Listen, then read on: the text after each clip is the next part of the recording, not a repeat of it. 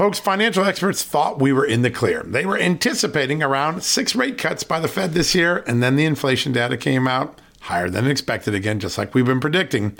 Friends, this isn't going away anytime soon. It can't. The US is 34 plus trillion dollars in the hole, and yet we keep printing money, which pushes the prices you pay every day even higher, whether it's at the grocery cart or at the gas store. So you can either bury your head in the sand or you can do something about it. Diversify a portion of your savings into gold with Birch Gold Group. Gold is your hedge against inflation, and Birch Gold makes it easy to own. They will help you convert an existing IRA or 401k into a tax sheltered IRA in gold, and you don't pay a penny out of pocket. All you got to do to get started, text Just News to 989898 and get your free info kit on gold. Then talk to a precious metal specialist on how to protect your savings from persistent inflation. The way to do it with gold. All you got to do to get started on that journey with my good friend friends who I trust more than anyone at Birch Gold Group. Text Just News to 989898 right now.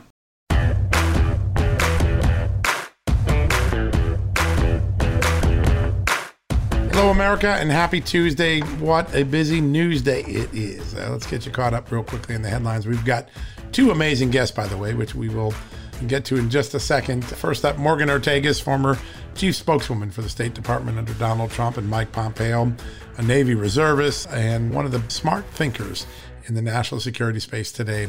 She's going to join us to talk about Iran, Ukraine, Russia, all of the world hotspots, and all that is driving us. And she just came back from Israel, where I think she had an amazing experience getting to, getting to see the terrorist tunnels, getting to see the cooperation between Sunni Arab states and Israel that the Abraham Accords brought. To have a great conversation with Morgan on that. And then, as we've said for much of the last year, there is an energy in the parents' rights movement, unlike anything we've seen really in the last 10, 20 years. Parents all across this country reasserting their rights, declaring that they don't co parent with the government, that the children are there to be educated, not indoctrinated. And one of the driving forces of that movement, the successful effort to get parents the tools, the voice, the progress that is needed, is a group called Parents Defending Education. Nicole Neily created that group a couple of years ago. It is making a huge, big difference. In fact, if you saw the story on justthenews.com yesterday, that Virginia's Department of Education had put new rules in to deal with transgender students, sort of reversing some of the Democratic ideas and far left ideas parents defending education played a big role in that, and I'm sure they have a lot to say about it. So Nicole's going to bring us up to speed on that. If you're a parent and you want to know how can I assert my rights, how can I get my voice, how can I protect my children, how can I really charter what my children are going to learn and not cede it to the government.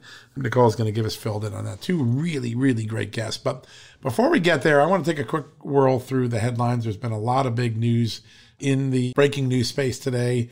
One of them, a story that almost everybody missed, but we've got it at Just the News. We're very proud of that when we find a story that others missed. But a federal appeal court has reversed a lower court ruling ordering the Republican National Committee to comply with a subpoena from the House January 6th committee. Now, that sounds like an interesting process story, except for one thing. The federal appeals court didn't need to reverse that lower court. The case had become moot because the Democrats had withdrawn the subpoena. But the U.S. Circuit Court for Appeals for the District of Columbia, which is often uh, a court that leans a little bit to the left. It's in the D.C., it's the main federal appeals court in the Washington, D.C. area. They went out of their way to dismiss the lower court ruling trying to enforce that subpoena, even though it was moot, because they said there were, quote, important and unsettled constitutional questions, close quote, about whether the January 6 panel is lawful, whether it's lawfully constituted under the rules of Congress. That is a big signal, if you're Steve Bannon or Peter Navarro or anyone else fighting the committee, that there's an appellate court right in the backyard of Congress that has some questions about the authenticity, the legitimacy of the January 6th committee and its subpoenas. Really a remarkable ruling because the court really could have just done two sentences saying case is moot, dismissed because there's no longer going to be a subpoena. But they went out of their way to point out two things. First, I'm going to read you the section where they talk about that these are serious issues that couldn't have been resolved and they weren't given a chance to resolve them. Almost like they were begging for someone to come forward and give them that chance. Well, the RNC claim, this is direct quotes from the ruling. The RNC claimed that disclosure of these documents, meaning the documents subpoenaed by the January 6th committee, would reveal sensitive information about its digital strategy, so it sued to prevent the disclosure. The RNC argued that the committee was not lawfully constituted and that the subpoena violated the First Amendment. And that not lawfully constituted, we've talked about on this show several times. In fact, I think we're the first journalism organization to raise it. Why? Well, the rules that Nancy Pelosi put in place for Congress for subpoena authority for the investigatory committees, like the January 6th committee, says there must be a seated ranking member, a top Republican picked by the Republicans to be the counterbalance to the Democratic chairman. But on the January 6th committee, there is no ranking member. We know the reason why, because of the political dispute. Kevin McCarthy's picks were rejected. He decided not to engage anymore. Well, because there is no ranking member. There are some now believe that this is an unlawfully constituted committee and therefore it doesn't have the power to enforce the subpoenas, like the ones that Steve Bannon was found in contempt of and that Peter Navarro is awaiting trial for contempt on. Let me read you the why the court reversed the ruling because it identified that there are whether the committee is lawfully constituted and whether the subpoena intruded on the First Amendment. But here's why they decided to reverse the lower court, even though they didn't have to. Quote, because the committee caused the mootness, meaning they pulled back the subpoena, and thereby deprived us, the judges, of the ability to review the district court decision, and given the important and unsettled constitutional questions that the appeal would have presented, we vacate the district court's judgment, the court ruling that actually enforced the subpoena. That is a very, very important statement. That the court went out of its way to make that ruling. It did not have to do it. It is signaling that there are legitimate concerns about the legitimacy, the lawful legitimacy of the January 6th committee. Now, it did one other thing. The appeals court also poked the Democratic led committee, saying, You played a game of hurry up and then wait, hurry up, then wait, hurry up, then wait. And they repeated a history of making urgent requests to the court. Then there was long delays, another urgent request, and long delay, another urgent request, long delay, and then oh, they withdrew the subpoena back on September second. So the court takes a real poke at the Democrats for playing that game. It's a quote: "The committee has taken various positions on whether and when it needs to subpoena RNC documents." The appeals court did. That was a little bit of a tap on the wrist, saying, "Hey, it felt like you were playing games with us, committee." Uh, that is a really significant ruling. I don't think a lot of other people have found the significance of that ruling. It's up on Just the News as headline Federal Appeals Court reverses ruling on January 6 subpoena to RNC and dismiss his case. Now, two other developments I want to highlight for you. They're both important. First, there's a former Eco Health Alliance vice president. So, one of the companies that was one of the Fauci subcontractors for the Wuhan Institute of Virology. That former vice president I believe his name is Andrew Huff, filed a sworn statement, sworn declaration, saying that his group developed SARS CoV 2 through gain of function research that makes more viruses, viruses more dangerous, and that Anthony Fauci's NIAID, his agency, knew about it. They were listed as collaborators on it. This is a really significant claim, and it would put the lie to the testimony of Fauci, something that Rand Paul has been saying. Let me read you what Mr. Huff's lawyer, Thomas Renz, said. Anthony Fauci funded the creation of COVID 19 and lied to Congress about funding gain of function work. Anthony Fauci and others coordinated to cover up the funding of gain of function work that resulted in COVID 19. That's a big story. The documents are up on that. My good colleague Greg Piper has it. The headline is Former EcoHealth Alliance VP says Fauci funded group developed COVID 19. All right. And then finally, late last night, I broke this story. You probably saw the news alert as you were going to bed. Jim Jordan has a new FBI whistleblower who alleges that the January 6th investigation is being manipulated to create the false illusion of a national extremism crisis, a national domestic violent extremist crisis. Why? there's really just one case, January 6th, but what the FBI has been doing is opening up individual cases in all of the districts and all of the cities where some of these January 6th protesters occurred. Now, normally you open up the case where the crime occurred, District of Columbia. They're opening up all of these cases around the country, even though they're related to people who went to the Capitol and committed their crimes on January 6th, to make it look like the entire map is dotted with violent extremism cases, basically affirming the rhetoric of the Joe Biden administration. Whistleblowers calling that a manipulation of the FBI statistics for political purposes. Jim Jordan made that revelation available last night in a letter FBI Director Chris Wray. Let me just read you the key quote.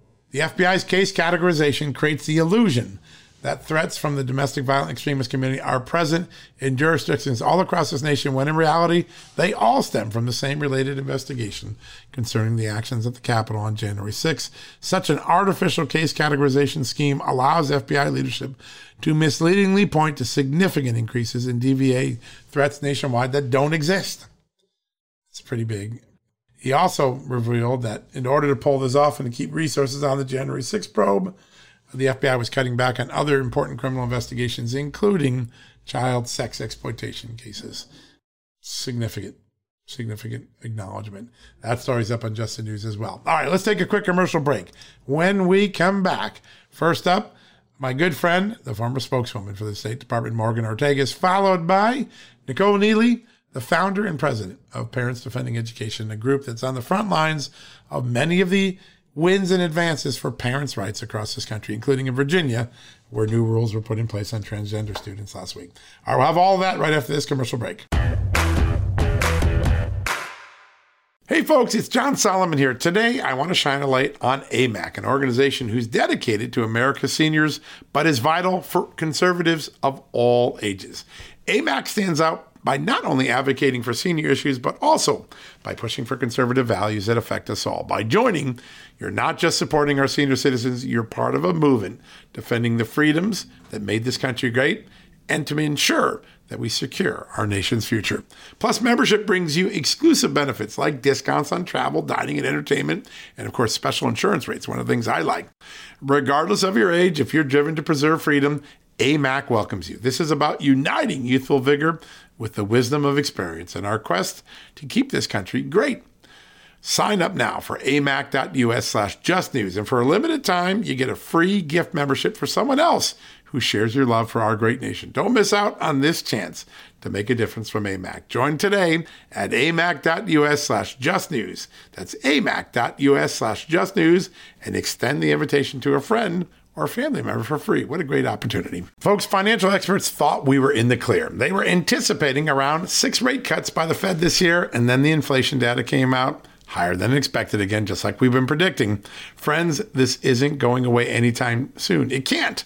The US is 34 plus trillion dollars in the hole, and yet we keep printing money, which pushes the prices you pay every day even higher, whether it's at the grocery cart or at the gas store. So you can either bury your head in the sand or you can do something about it. Diversify a portion of your savings into gold with Birch Gold Group. Gold is your hedge against inflation, and Birch Gold makes it easy to own. They will help you convert an existing IRA or 401k into a tax sheltered IRA in gold, and you don't pay a penny out of pocket. All you got to do to get started, text Just News to 989898 and get your free info kit on gold. Then talk to a precious metal specialist on how to protect your savings from persistent inflation. The way to do it with gold. All you got to do to get started on that journey with my good friends who I trust more than anyone at Birch Gold Group, text Just News to 989898 right now. All right, folks, welcome back from the commercial break. Our next guest was an amazing journalist and then went to the State Department, became one of the most influential voices there. You saw her on the podium. You saw her every day advising Secretary Mike Pompeo and others. She is now really one of the most trusted voices on national security in the world. Joining us right now, Morgan Ortagus. Morgan, great to have you back on the show. Thank you, John. It's always good to be back. I always loved the work you did at Fox before you went to the State Department. I love the work you did at the State Department. You've got a new mission. You've created a new group, the Polaris National Security Group. Tell us a little bit about what this organization is going to do. You know, we're dedicated to advancing conservative America first foreign policy and, and national security priorities. Uh, one of the things we do is any candidate around the country who reaches out to us, we'll give them a briefing. We'll walk them through the top national security issues uh, of the day and uh, and help them understand how to talk about it, right? How to how does the uh, gas owner, right, of the mom and pop gas station in your district, or uh, the owner of the local grocer, how do how do people understand and care about, you know, Iran, Israel, uh, Taiwan, which is in the news because of President Biden's um, statements on 60 Minutes. Uh, you know, I, one of the things that burns me up, John, I don't know how you feel about this, but one of the things that has always burned me up is there is this um, elite attitude amongst people who work in foreign policy that we understand the world better than you, and the average American doesn't need to uh, know it or understand. They just need to listen to us. And I've always just completely rejected that uh, that elitist form of of you know uh, of talking down in many ways to the American people. And yes, there's people have a lot going on in their lives, and so they don't have the time that I do or that you do maybe to intimately follow everything between Russia and Ukraine, right? Um, but I think if we if we explain it to people, talk to people, uh, you know, about what's going on in the world and why, we have a more democratic outcome in our foreign policy. And what we saw happen over 20, 30 years is that uh, we ended up in a lot of foreign policy situations because the foreign policy community um, in DC uh, these people were divorced from the reality on the ground of everyday Americans. So if you want to have a robust foreign policy, if you want to have a strong national security, it cannot be divorced um, from what the average American thinks about our uh, strategic priorities abroad. And that's really what I work to help communicate. Yeah, such an important thing that the elitism in Washington and in the media and the social media world now is so intense. It's so prevalent that they literally treat Americans as being stupid when in fact Americans are quite prescient. They're quite common sense. And it's these average it's these average everyday Americans, John, that are one that are the ones fighting and dying in our wars. That's right. Yeah, they're the ones on the front lines that the policymakers send in when stuff hits the fan. Do you think we're at a tipping point? Do you think with this election and the next couple of elections that Americans are going to say, you know, I'm tired of being talked down to. I'm tired of being misled. I'm tired of being censored. You work for me. I'm the ultimate boss here. We, the American taxpayer. Do you think we're getting at that point given the arc of the last two or three years? Well, I think so. I mean, listen, I think we've sort of been there, and that's one of the reasons why Donald Trump was elected in 2016. Um, and by the way, if it, you know, if it wasn't him, if you look at the uh, at the Democratic side of the House, I was at the uh, Democrat convention in 2016, Bernie signs everywhere. The base of their party as well was also trying to to tell them uh, that they that they were out of touch. So you know, it wasn't it wasn't just our side. People people forget that they that Bernie movement was in, incredibly strong, and the Clinton team. I mean, not to relitigate 2016, uh, the Clinton team, I think, did not expect uh, the type of uh, pushback that they got from from Bernie World. Yeah, no, I think that's exactly right. That was the ice breaking moment. But instead of adapting, instead of taking the internal message that the American people were sending through the support of Donald Trump and Bernie Sanders, they've doubled down on elitism. They've doubled down on big government, doubled down on censorship. And it's mind boggling. President Joe Biden had a pretty remarkable interview in 60 Minutes. I think it's remarkable for all the backpedaling that occurred in the 24 hours after. He said uh, the pandemic's over, which of course undercut some of his executive orders. So then the next day, the White House was backpedaling on that. But perhaps the most consequential backpedal occurred with his statements on what the United States would do if China invaded Taiwan. And then the White House did an awful lot of backpedaling. I think they did an entire lot backwards yesterday. Your thoughts on the lack of consistency the Biden administration has put out there on things as important as Taiwan? So, I mean, at this point, it has happened so many times. I, I think we're at five times at this point where Biden, yeah, I think so, where Biden has said something on Taiwan and then the White House has walked it back. So I, I don't know. I, I'm starting to wonder if this is a strategy of theirs that they want to keep, you know, uh, the Chinese Communist Party on their feet and guessing what we really mean. I, I, if it is a strategy, either way, it's not smart, right? What is what clearly needs to happen is um, we need to look at the Taiwan Relations Act, which the Senate is doing right now, and as a country, we need to have the real discussion and the real debate if if we are willing uh, to prevent a Chinese military takeover of Taiwan. I am for that. What I am not for, uh, uh, in terms of, let me say, I, I am for making sure that doesn't happen. Uh, my friend Bridge Colby, um, who you probably interviewed, everybody should Google him, read what he's trying to read what he's saying about this.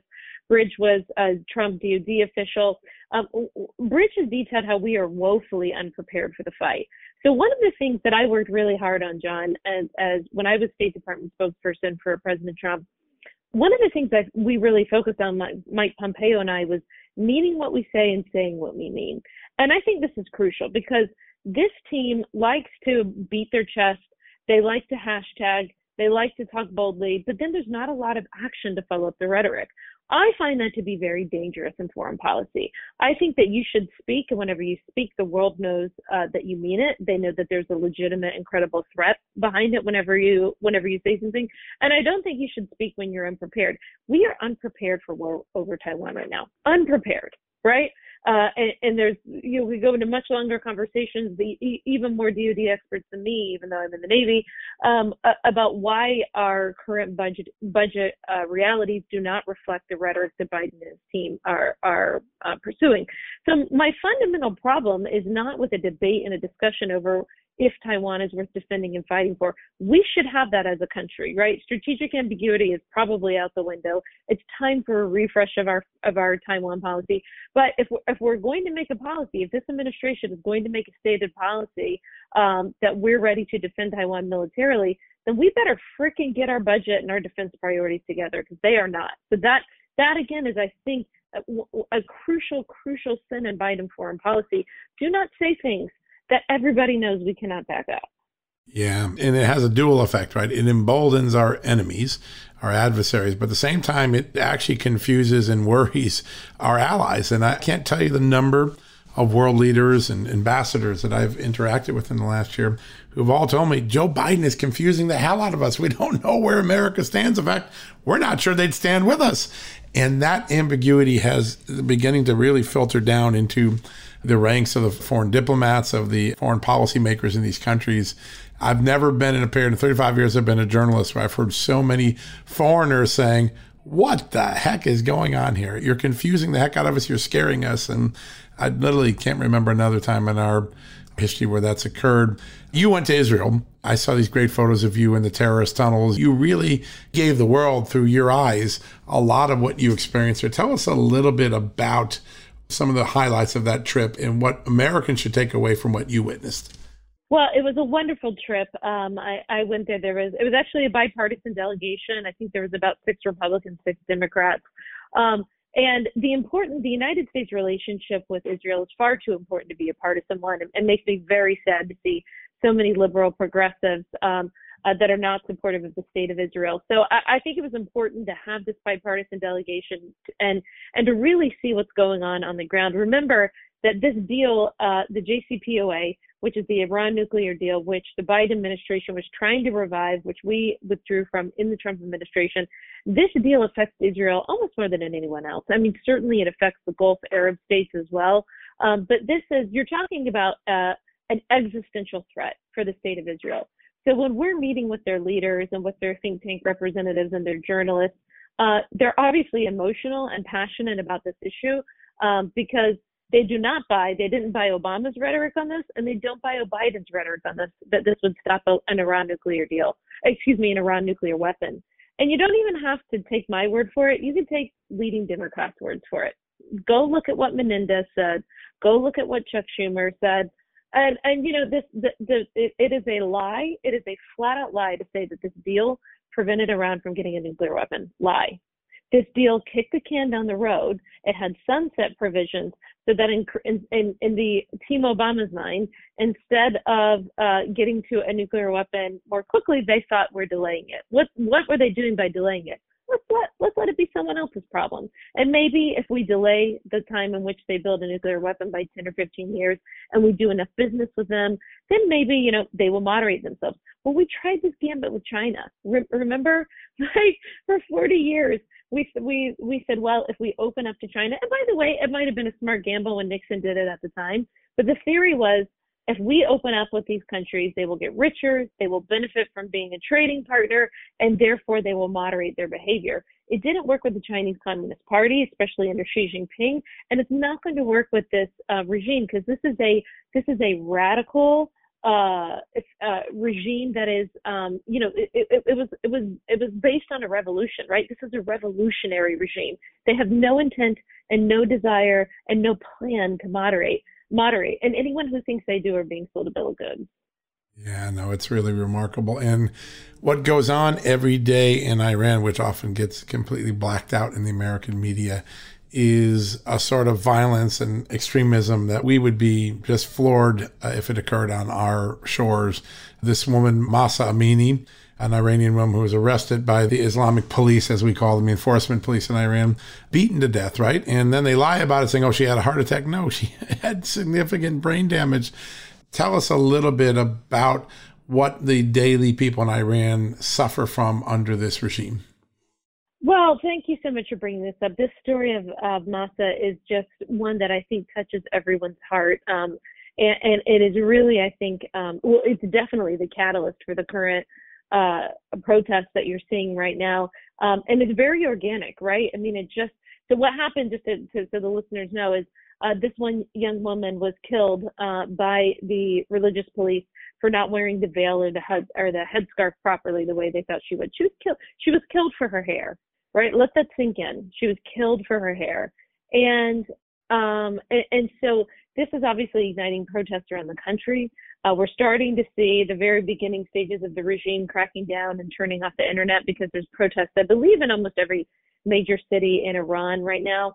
Uh, a lot of us are, are, are following this very closely. It's very similar um, to what we saw in the fall of 2019 when I was State Department spokesperson for President Trump, when we saw the regime. Now, these numbers are hard to quantify, but we thought that there was at least 1,500 peaceful protesters that the regime killed, jailed another 10,000. Could be more, right? It, it, it's really hard to quantify um, these things. Um, but the regime often brutally cracks down uh, on the average Iranian uh, whenever they do start to uh, uh protest. So um, this is something that uh, world leaders should be speaking out about. In fact, um, it is, to me, it's shameful. It took the Secretary of State, Blinken, 72 hours to release a statement, um, you know, condemning and uh, what happened uh, and how Mahsa was killed. Um, and this is, by the way, I mean, my social media is blowing up. I, I on Instagram, on Twitter, the posts I, I, I did in support of Mahsa are the most liked and the most retweeted things. Um, that I've ever done in my very short, you know, career on social media, whatever that means.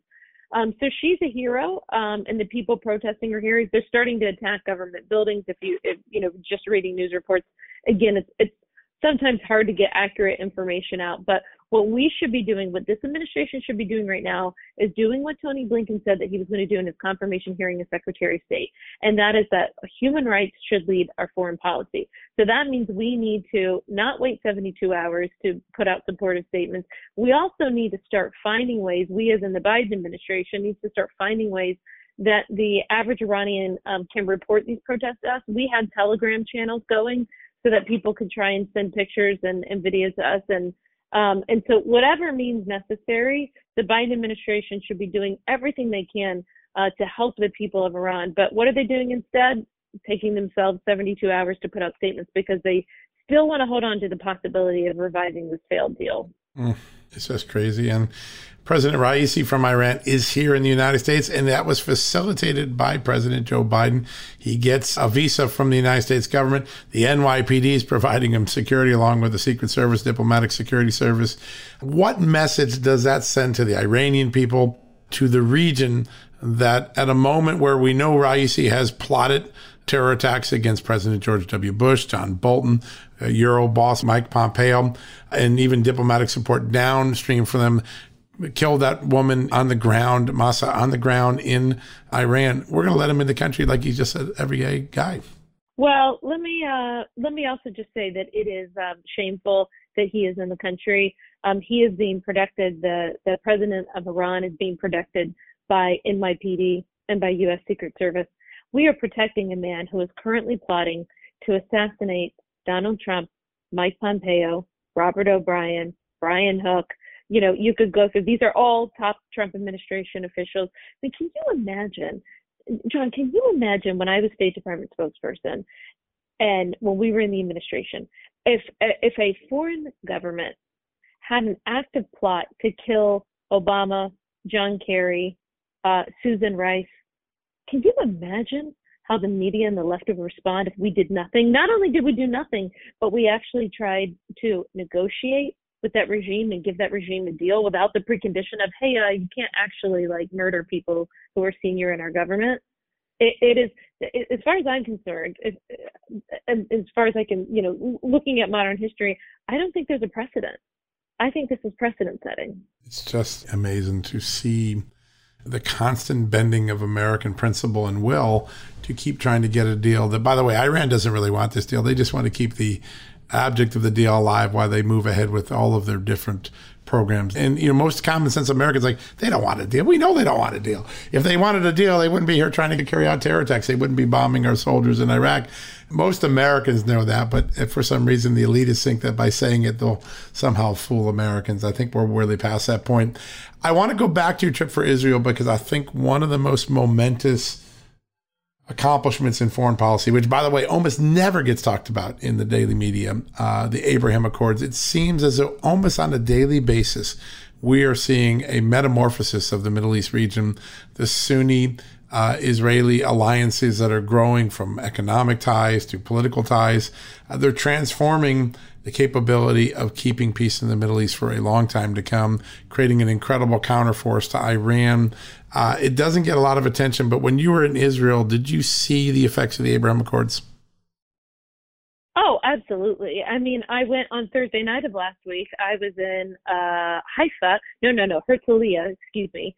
Um, I was in Herzliya, Israel, and I went to a two-year uh, celebration, two-year anniversary celebration of the Abraham Accords, um, and it was hosted um, uh, by the uh, UAE ambassador and the UAE foreign minister was there. Uh, Bibi Netanyahu was there. President Herzog of Israel was there.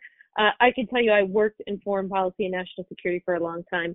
I, I, I never would have thought, 10 years ago, if you would have told me that I would be sitting in Herzliya with Bibi Netanyahu and the UAE foreign minister, I don't know that I would have believed you. Yeah, no, it was, so a great movie, but it's not happening. Eyes. Yeah.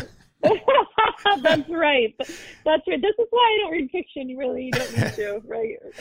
It, yeah, what an amazing thing to see, it, and uh, and yet you you literally hardly know that the Abraham Accords occurred if you read the daily newspaper. It's such a missed opportunity by the mainstream media to acknowledge one of the biggest and most important dynamics in the region in a long time. Last question. I, you know, a lot of people forget with all the amazing things to do that you still serve your country in the Navy Reserves. Um, the military seems to be at an extraordinary moment of demoralization. Recruitment uh, isn't even close to being on target. Um, I think there's a lot of concerns that um, the wokeism, the ma- vaccine mandates, and and maybe the just a general perception that we're, we're, we no longer treat America as a preeminent force have demoralized the troops and the people who might want to serve there. As someone who serves, what do you see inside the military right now? What's going on, and what have the Biden Democrats done to um, create this dynamic? Um, so it, uh, what I see is a lot of us again, you know, I'm a little bit older, so I'm not one of the young ones coming in. Um, it, it's certainly interesting to talk to the younger ones because they, um, you, all of us, you know, I'm 40 years old. So everybody my age and a few years older, uh, we were um, shaped by 9/11, right? Uh, many people have done multiple tours in Iraq and Afghanistan, so there's this collective sense of remembering exactly where where we were the moment that we heard that the uh, twin, twin towers were struck. Um, and so the young ones coming in don't uh, don't have that same sense. Um, in, in some ways, you know, I, I I admire their service even more. Like we had our country's attacked, and then we all said, okay, I'm going to you know raise my hand and serve. For me, it was mostly in, on the diplomatic side until I I wasn't commissioned um, until I was 32, so I was an older one. But you know, these young ones coming in don't have that same you know formative experience that we all had, and and what I think a lot of us are concerned about is the enlistment rates are down across all branches. Um, and, and, you see people that are starting to, and, and that people that would normally re up, you know, when it comes to the end of their term, decide to go ahead and get out, retire, uh, you know, move on. And, I think that's really concerning for for a lot of us. Um, is you know, how do you? We're an all volunteer force. And how do you recruit people to serve whenever you tell them that this is a white supremacist nation, you know, that it's terrible, that it's awful? why would young people sign up for that? To serve this terrible, awful, you know, nation that's a stain in unhistory, according to liberal activists. Yeah, it is just remarkable, and it's a moment. I think we're going to step back in a few years and say we lost, we lost a lot of ground because we've either been running in place or maybe even running backwards a few steps. Um, you look out for the election. Do you feel good about Republicans' chances in November? I feel great. I think everybody is wrong, and and in fact, I think uh, I think our Senate candidates, um, you know, this narrative about our about our Senate candidates being weak candidates. I, I know these guys. I was in uh, Pittsburgh two weeks ago with Dr. Oz, the first um, event that Oz and McCormick uh, did together. Um, you know, since the primary was with my group, Polaris National Security. We spent an hour talking about foreign policy. It was an hour, right? No, no politics, right? No, no red meat. It was an hour talking about these hardcore national security issues that you and I are talking about right now. And um, and Oz is incredibly smart. Obviously, he's a heart surgeon. What I was surprised about, especially when I was to brief him, is how well he knew the issues, uh, na- national security issues. He obviously understands the Middle East, and it's not just him. You know, working with the Senate candidates around the country, uh, these races are always close. They're always one to three points. Um, but you know, Blake Masters was just at an event in I think Phoenix the other night. I, I heard some of the audio and heard his remarks on Israel and Iran. Tough, you know, strong as nails. Um, and so I, am excited. I think we have very strong candidates. I think um, I think that we're going to take back the Senate, and uh, this is a, a, a, lot of posturing for people who want to just uh, negatively talk about Trump's um, uh, nom- nominees. Yeah, no, that's really it. It's really remarkable. Uh, Morgan, with all that you're doing, how can people stay in touch, particularly with the new project Polaris? Well, thank you much for asking. Listen, I'm on Instagram. So uh, let's see, for social media, I'm on Twitter, Instagram, Facebook. Um, you can catch me at at Morgan M O R G A N Ortagus. Little tricky to spell O R T A G U S. Um, and then you can also uh, find Polaris Nat N A T Sec S E C. So, but you can find all of that. If Polaris might be harder to find, if you go search for me, Morgan Ortagus. You can find me, and I'm linked to everything on the Polaris side. It sure is. There's a lot of really good stuff there. A lot of good um, analysis of what, what, how we've gotten off track in the world in the last two years, particularly. So, Morgan, always an honor to have you on. I love the conversations, and uh, so glad to get an update on what it was like to be in Israel too. What a very powerful. Uh, witness you got to be for for the changes going on there. So, thanks so much for joining us. Thanks, sir. Talk to you soon. Bye. Uh, we will. All right, folks, we'll take a quick commercial break. When we come back, we're going to deal a little bit with uh, the parents' rights movement. We got a great guest who's on the forefront of that, particularly starting in Virginia, now spreading across the country. We're going to give an update on that right after we hear from our sponsors, advertisers, and great partners. Folks, if you owe back taxes, fair warning, you're not going to like this. The IRS is mailing millions of pay up letters. Millions, I say. Then it's up to the 20,000 new IRS enforcement agents to find you. Why the IRS targets you and not millionaires? Well, because millionaires have tax lawyers. You don't, you'll pay up. Plus interest and penalties.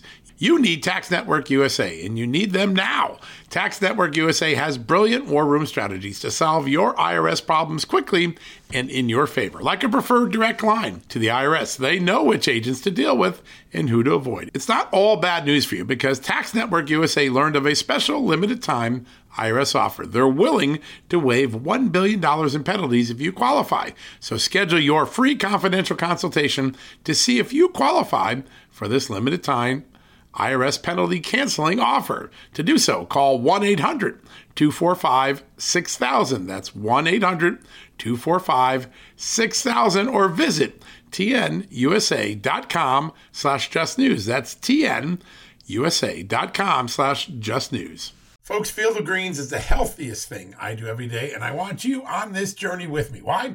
It's literally one scoop a day. It tastes great. I love the fruit flavors particularly, and it's completely improved my life and my health. This is nutrition the way nature intended. When I began taking a hard look at why I wasn't feeling good and why I felt unhealthy, why I was gaining weight, why I was losing energy, it wasn't just because I had hit my 50s. No, it was because I wasn't getting the right amount of fruit and vegetables in my diet. And listen, I'm just too busy to go to the store, clean up the vegetables, cook uh, uh, vegetable dinners, and make sure I hit the fruit a field of greens stepped in. One scoop of powder in my drink or on my eggs in the morning, and boom, I was off and feeling better. And suddenly, I was losing weight. I was sleeping better. My metabolism went up. My blood sugar went down. My cholesterol went down. And my weight went down. And my doctor said, hey, whatever you're doing, keep it doing. You know what that is? It's Field of Greens. That's what I've been doing. Field of Greens is radically different. Each organic fruit and vegetable was medically chosen to support heart and vital organ health. I trust Field of Greens to keep me healthy. I promise you, you're going to love this product. But if for any reason you don't, they'll give you 100% money back guarantee. Now, you're going to get 15% off your first order plus free rush shipping because of the incredible partnership we have here at Just the News with Brick House Nutrition, and of course, Field of Greens. All you got to do to take advantage of this offer, visit fieldofgreens.com and use the promo code JustNews. That's promo code JustNews at fieldofgreens.com. Don't wait. Go to fieldofgreens.com today. Use the promo code JustNews for 15% off. All right, folks, welcome back from the commercial break. No issue has stayed more persistent in American politics over the last year and a half than the right of parents to object to school boards and teachers' unions and individual teachers putting indoctrination into what should be neutral education. It came up during the Youngkin extraordinary victory in Virginia, and it has persisted into a nationwide movement where parents are tugging the strings back towards them so that they have a say in their children's education and can root out some of these liberal driven ideologies that really aren't about education. They're really about indoctrination. And our next guest has been on the front lines of fighting that battle and making enormous progress in the in establishing parents' rights around the country.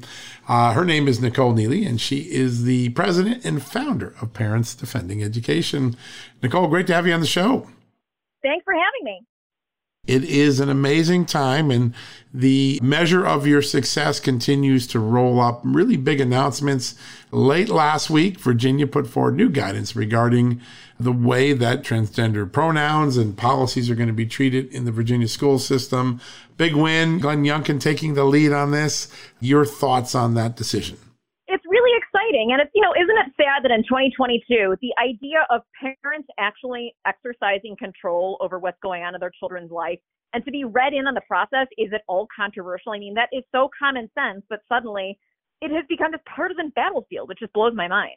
Yeah, it really is. In fact, you see some, I think it was a teachers union out in California, they were literally doing opposition research on parents, trying to find dirt on parents so that they could neutralize a parent's absolute right to simply weigh in on their children's education. It is mind boggling.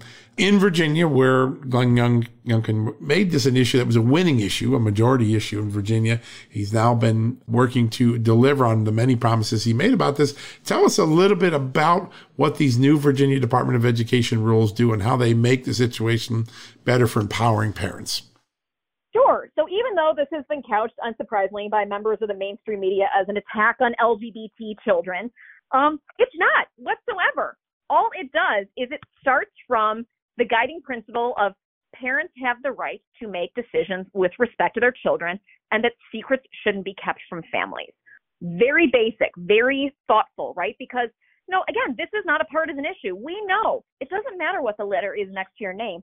Children do better when their families are involved in their life. Um, you know, it doesn't. You can you can supplement their education. You can ask them questions. They feel loved. You can work with a teacher if the child's having problems. Um, but unfortunately, what we've seen over the past year and a half, PDE has a tip line, and we receive 50 to 200 tips a week from across the country. We have seen districts from coast to coast intentionally undermining the role of the family, cutting out, explicitly framing out, um, you know, that children, that families don't have a right to know about their children's gender identity at school. Schools keeping closets where children can change into different outfits at school, handing out chest binders. I mean, really in, encouraging students to lead a double life. And so with this significant emphasis in schools on mental health. I mean, let's take a step back and think if you're encouraging a 10, 11, 12 year old to lead a double life, to go by one name at school and another name at home, what is that supposed to do to a child's psyche? I mean, it's really kind of breathtaking at where schools have gotten to.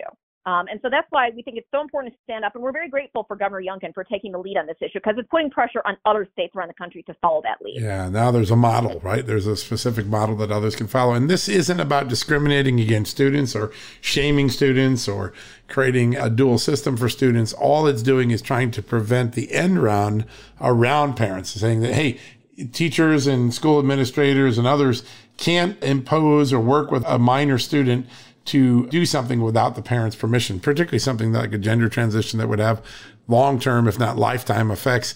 That's the right way to read this. I mean, there's been a lot of spin that this is somehow discriminatory, but I don't see any discriminatory language here at all.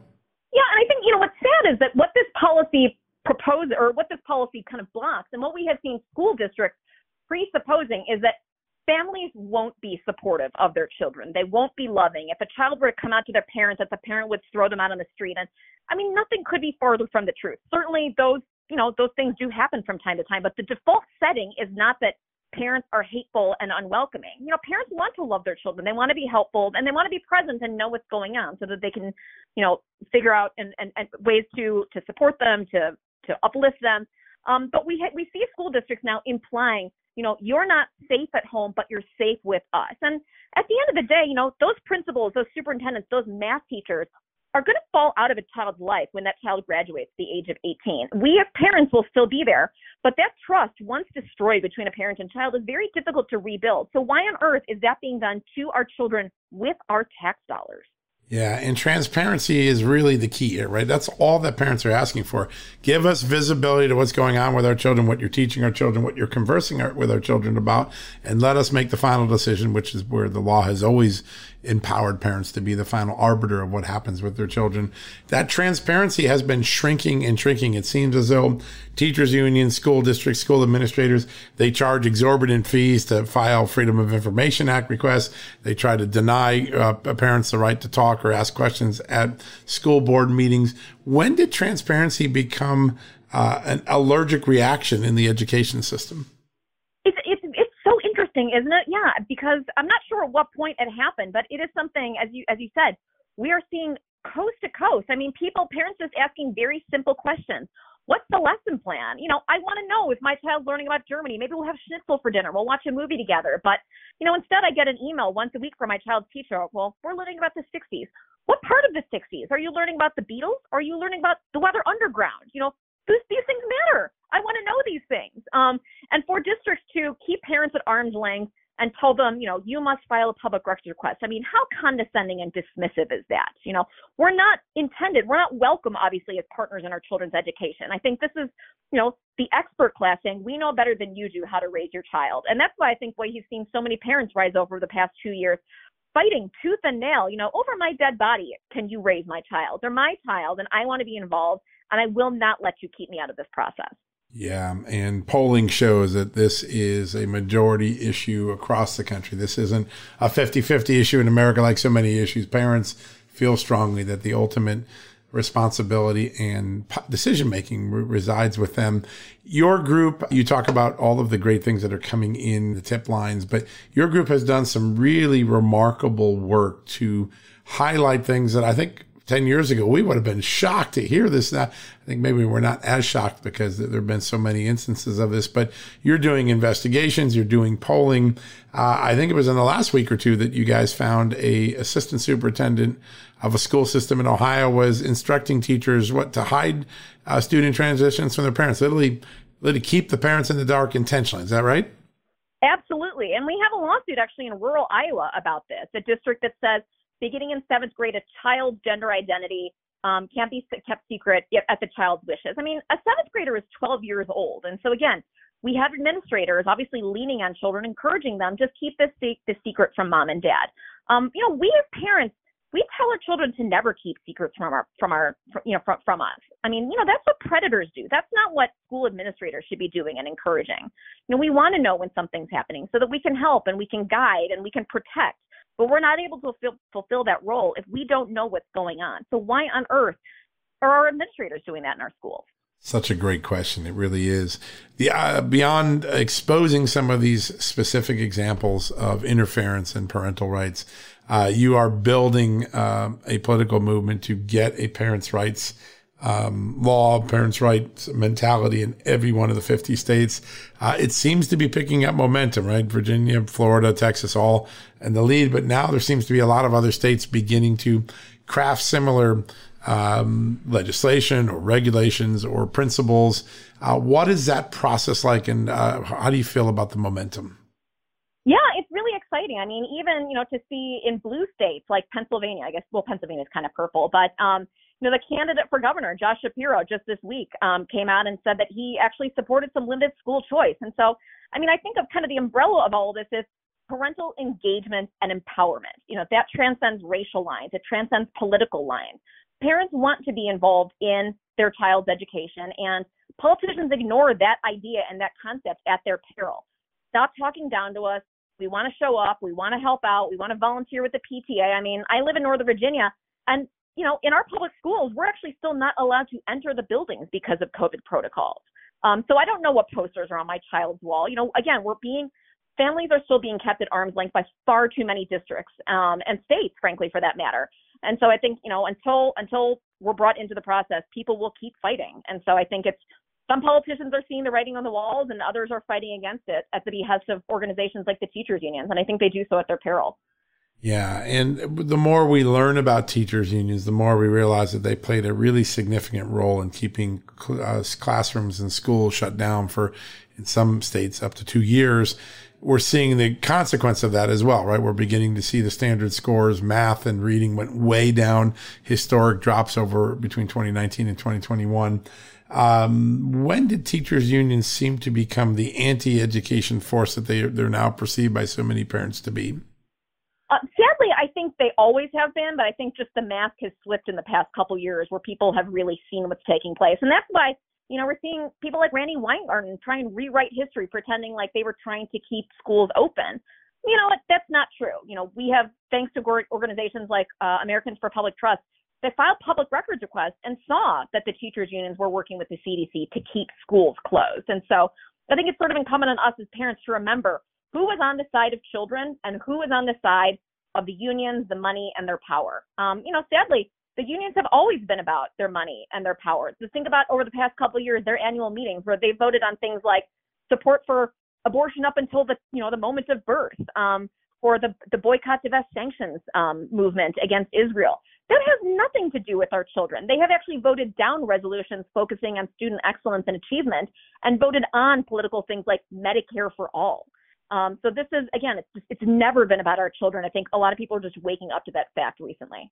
Yeah, and one of the things that has advanced this or or created popular cultural reinforcement, air cover, as some people might say in, in the political terms, uh, is the role that big tech in um, social media are playing to try to both influence parents or bully parents, and then also to reach children around their parents to instill values that may not be the values that their parents want. Um, you recently did a poll on the influence of big tech on on students. Tell us what you found. Yeah, I mean, parents are very worried about this. Obviously, during the lockdown, um, there was endless screen time thanks to Zoom school, again, contributing to the learning loss because it just wasn't engaging children. Um, but beyond that, uh, other big tech players um, like Facebook and YouTube and TikTok and Instagram um, I think parents are deeply worried, and rightly so, about the impact that that has on their children's um, mental health, um, the amount of time that children are spending, and even in schools, um, schools using platforms like Panorama Education to ask students deeply intrusive personal questions. Um, and then, you know, what do they do with that information? How will that be used against your child in the future? Parents have rights. You know, they should be allowed to opt out of things like that if they're done in public schools. Yet, somewhat strangely, schools often forget to tell parents that they have the right to opt out because you know what that data is valuable. And it really i think it bothers people that this this is happening to our children but again we don't know what's going on because we want to make decisions about our children our children's privacy and you know what our children have access to or not. It's impossible. I mean me as a mother i have a seven year old and an eight year old uh, I have a master's degree and I can't figure out how to set child locks on most of these platforms. And that's really deeply worrisome because there are sadly predators out there. There are people out there with malign intent, and I want to protect my children from them. Um, and so, you know, the fact that tech companies have made it so difficult raises questions about what their true intentions are. Yeah, there's no doubt about it. And the data is now beginning to come out increasingly to show the consequences. I think there was a study out last week that said if you took school districts that kept remote learning much longer and those that went back sooner from COVID 19, the learning loss differences were substantial. I think maybe it was 13 percentage points difference. Um, data hasn't driven a lot of these decisions. Emotions, politics, um, censorship have driven a lot of it. But now, as we get real data about the consequences of these policies, it's clear that that we've created a generation who has been harmed more than maybe any other generation in recent history by education decisions. Do you think that's sinking in now?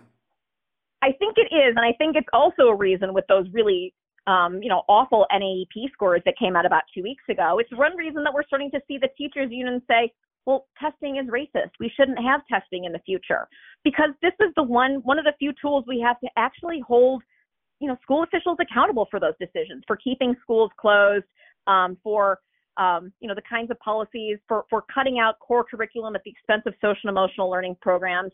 Um, you know, this is we have to know what you know what these decisions, what the impact of that was, and so um, testing is important because some of these teachers are not good enough. Some of these programs should not be replicated, and we should be redirecting funding and time to things that students need to know. I mean, again, I think about all the time and money that's spent on social emotional learning, trying to you know improve students' mental health. One thing that really helps students' mental health is subject level mastery, giving them the confidence that they're good at something. But unfortunately, we're putting the cart before the horse and telling people, you know, feel good about yourself, but you still can't read at the end of the day. And so I think there are very common sense solutions that the data would suggest. And that's why, you know, activists and ideologues don't want the data because it really it really messes up their plans. Yeah, it really does. And what you see is an obfuscation as the data comes in, the rhetoric, like from people like Randi Weingarten and other is designed to distract from the data by, you know, suggesting that a parent's legitimate disagreement with um, a school district over curriculum is somehow hateful or domestic terrorism or or other things. So there is this uh, politicalization and weaponization of emotion designed to distract away from the data, which is what a lot of parents are using to guide these decisions. Right? They they know they know common sense and and data don't lie. And and so how destructive is it to see unions try to play the race and hate and extremism card against parents who simply are trying to uh, do what's right by their children.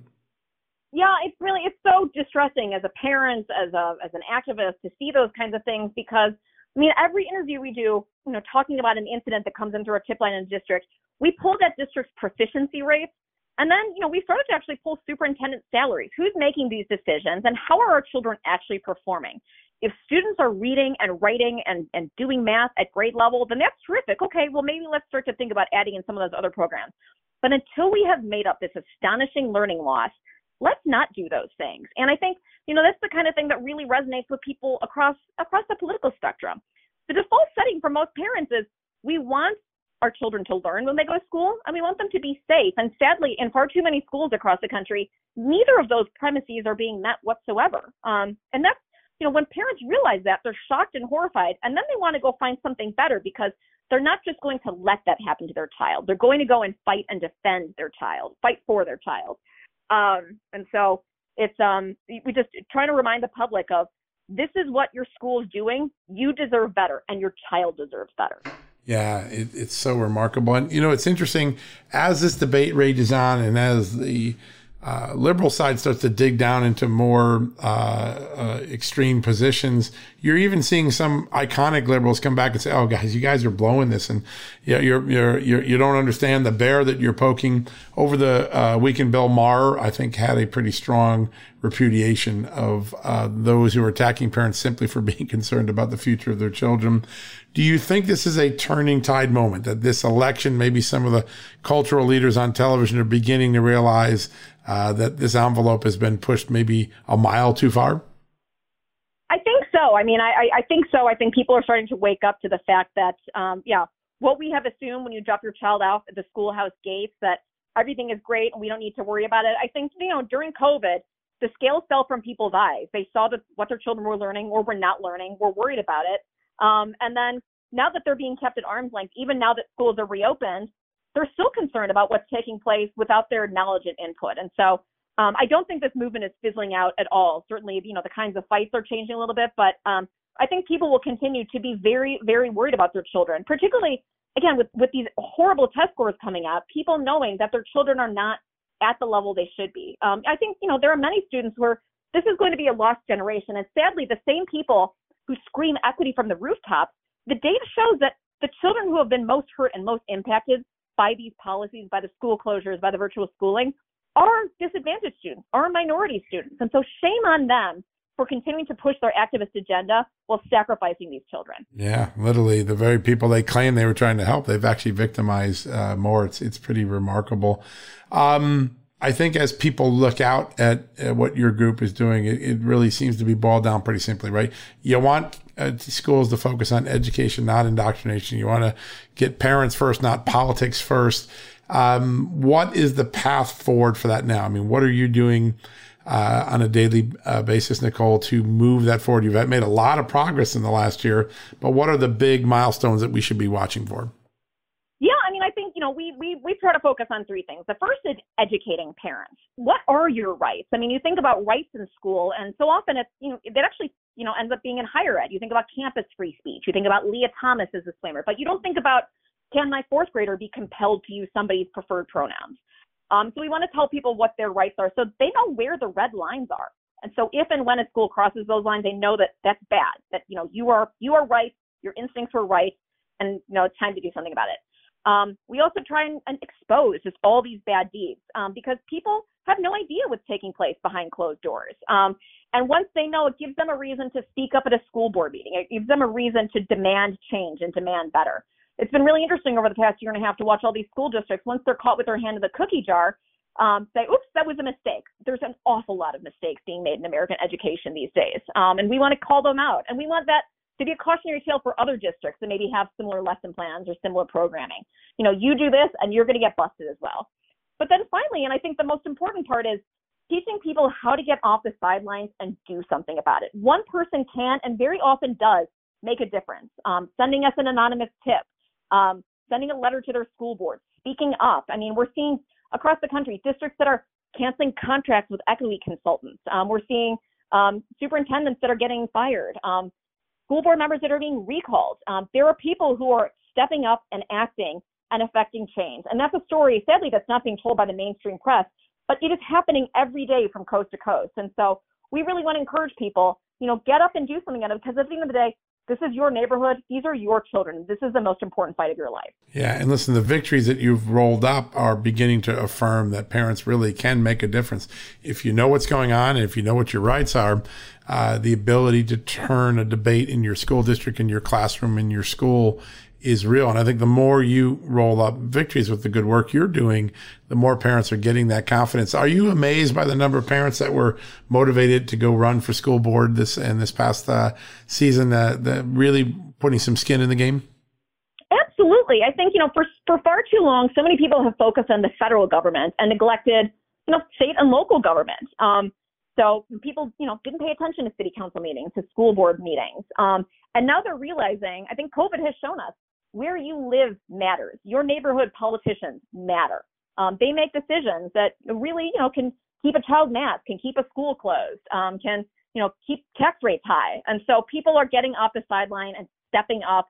And it is tremendously exciting. I mean, it reminds me a little bit of the Tea Party, you know, 10, 15 years ago.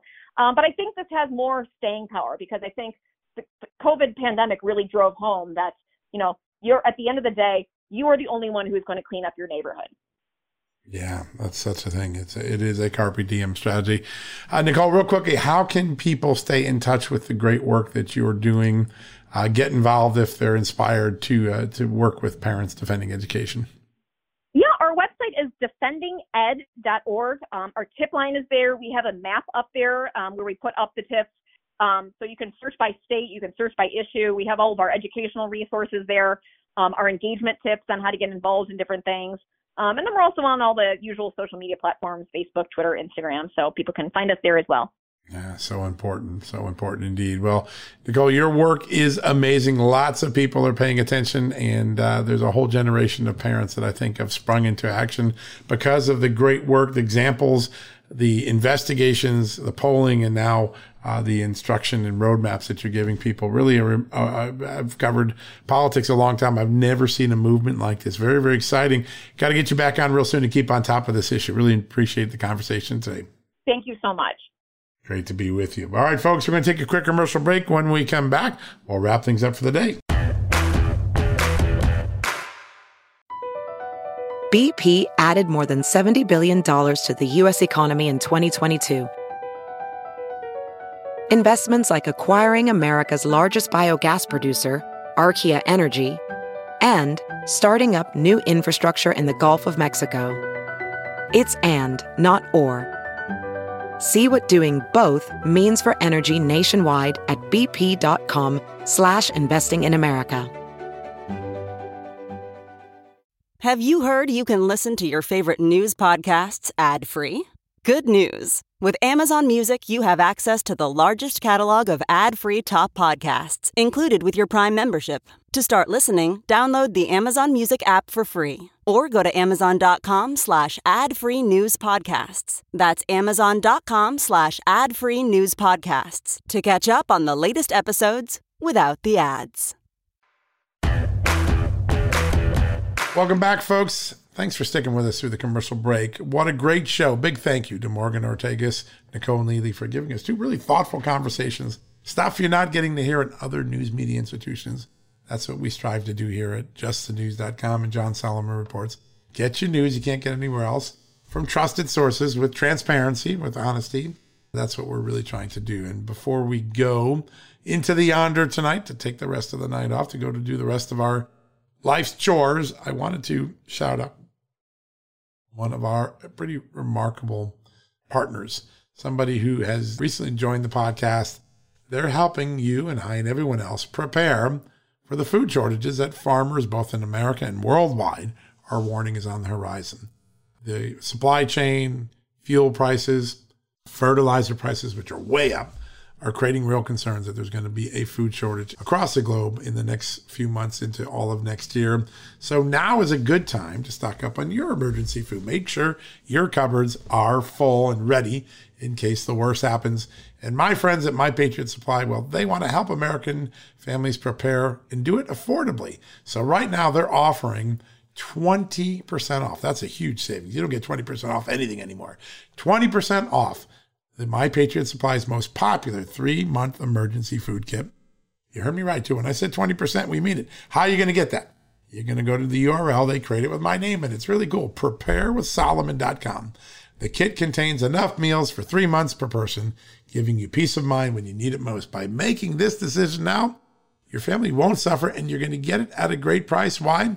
Because My Patriot bought the food supplies a while back before prices were rising, which means they're passing the savings on to you. Now, to take advantage of this, get your cupboard stored, take this worry off of your list. All you got to do is go to prepare with Solomon, prepare with S O L O M O N dot com to uh, check out the offer, get the 20% off, get your cupboards filled with one of those incredible three month emergency food kits.